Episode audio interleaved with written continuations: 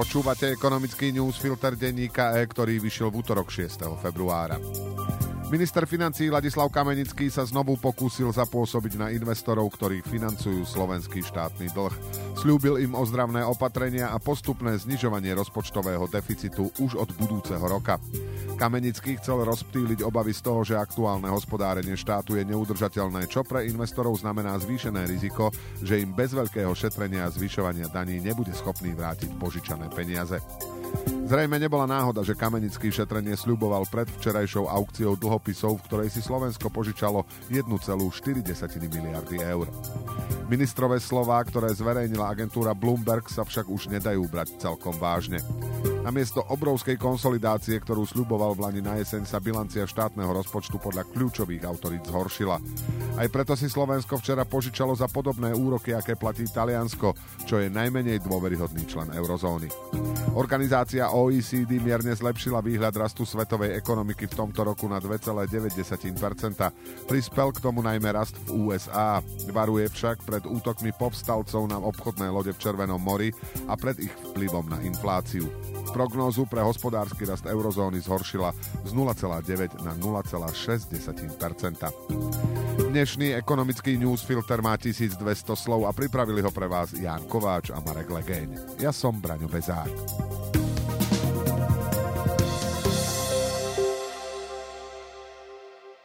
Minister Kamenický slúbil postupné znižovanie rozpočtového deficitu z aktuálnej úrovne približne 6% HDP každoročne o 1 bod, čo je viac než 1 miliarda eur.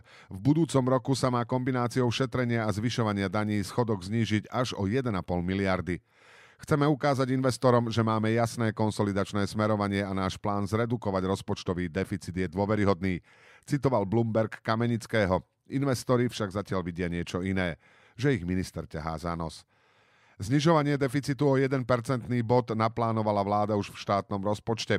Nie je však jasné, ako presne to chce dosiahnuť.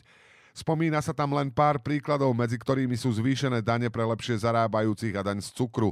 Z toho sa však nedá vyskladať miliarda eur. Politici by si preto mali vyberať z nasledujúcich možností. Vyššie zdanenie škodlivej spotreby, napríklad tabaku alebo väčších aut, Zvýšenie základnej sadzby DPH z 20 na 21% čo by vláda kompenzovala ľuďom s nízkymi príjmami. Zároveň by sa mohla rozšíriť znížená sadzba dane na ďalšie potraviny. Vlastníci viacerých nehnuteľností by za ne platili vyššie dane. Daňový bonus na deti by sa znížil ľuďom s vyššími príjmami. Kamenický dával ozdravovanie rozpočtu do súvislosti s tým, že štát minie menej na dotovanie energií. Výhľad inflácie a vývoj na energetickom trhu naznačuje, že energetické dotácie v budúcom roku už nebudú potrebné, povedal minister. To je však zavádzajúce, lebo rozpočet už so žiadnymi dotáciami v roku 2025 nepočíta, takže ani nie je čo znižovať. Ak Kamenický už teraz fabuluje, je dosť možné, že namiesto skutočného ozdravovania rozpočtu sa opäť dočkáme iba ďalšieho čarovania s číslami. Toho sa zrejme dopustil už pri počítaní deficitov na roky 2023 a 2024. Podľa Kamenického sa medzi týmito dvoma rokmi hospodárenie zlepší, ale rozpočtová rada, Európska komisia aj Národná banka Slovenska hovoria, že vláda v skutočnosti nešetrí, keďže nesprávne účtuje časť eurofondov použitých na energopomoc. Aj keby vláda naozaj šetrila tak, ako tvrdí Kamenický, jeho predstava, že investori budú Slovensko brať ako, citujeme, veľmi dôveryhodného partnera, sa zrejme nenaplní. V najlepšom možnom scenári bude ozdravenie pomalé, schodok zostane príliš vysoký, príliš dlho a dlh narastie. Investori už včera ukázali, že Kamenického slova o ozdravovaní štátneho rozpočtu berú s rezervou. V aukcii dlhopisov požičali Slovensku na 2 roky s výnosom 3,26% a na 4 roky za 3,1%. Dlhopisy Talianska s podobnými splatnosťami sa obchodovali s výnosmi 3,21 a 3,11 Taliansko bolo ešte na prelome rokov jedinou krajinou eurozóny, ktorej rizikové prirážky boli vyššie ako tie slovenské. Včera už ani to neplatilo. Vláda si tento rok potrebuje požičať 10 miliárd eur na splácanie starých dlhov aj tých, ktoré iba vytvára. Štátna agentúra Ardal v úvode roka emisie dlhopisov urýchlila, lebo je o ne vysoký záujem.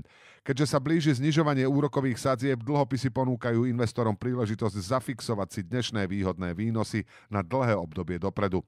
Preto si vláda už v januári požičala 1,4 miliardy eur a krátko na to vyhlásila dve mimoriadne aukcie, ktoré sa konali včera. Agentúra naposledy zvolila kratšie splatnosti, keďže pri nich boli požadované výnosy nižšie. Okno príležitostí pre investorov zarobiť na vývoji úrokových sadzieb je otvorené a nálada na trhu je dobrá, povedal šéf Ardalu Daniel Bytčánek.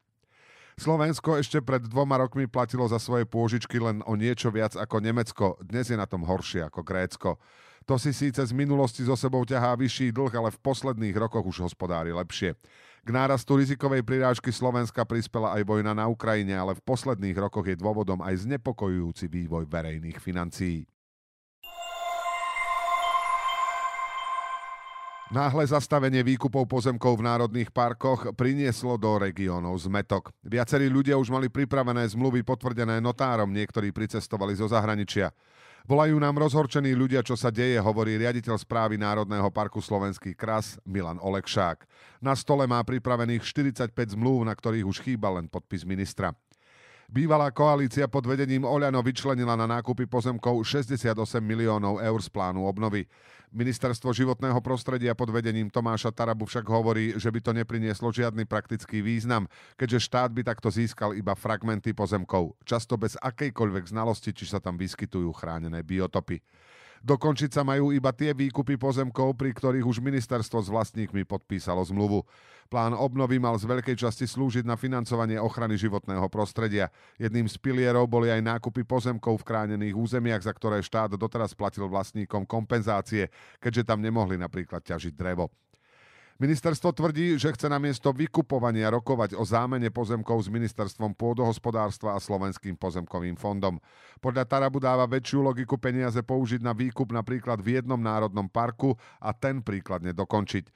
Zároveň rokujú s podpredsedom vlády pre plán obnovy Petrom Kmecom o presune peňazí na iný účel, na čo potrebujú aj súhlas Európskej komisie.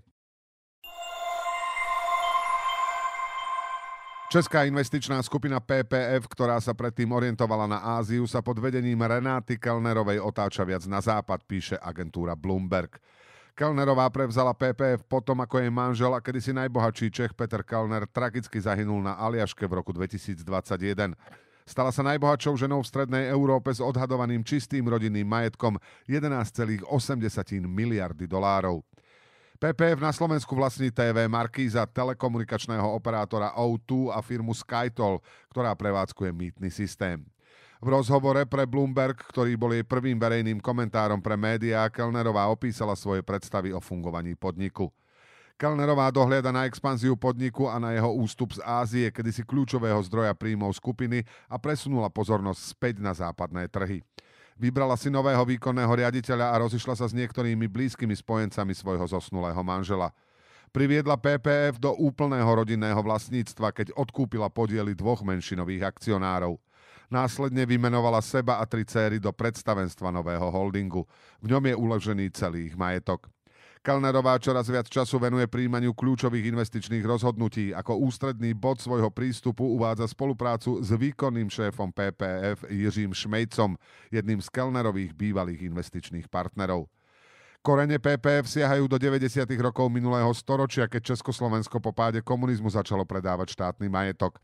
Aktíva skupiny sa postupne rozrástli na súčasných zhruba 43 miliárd dolárov.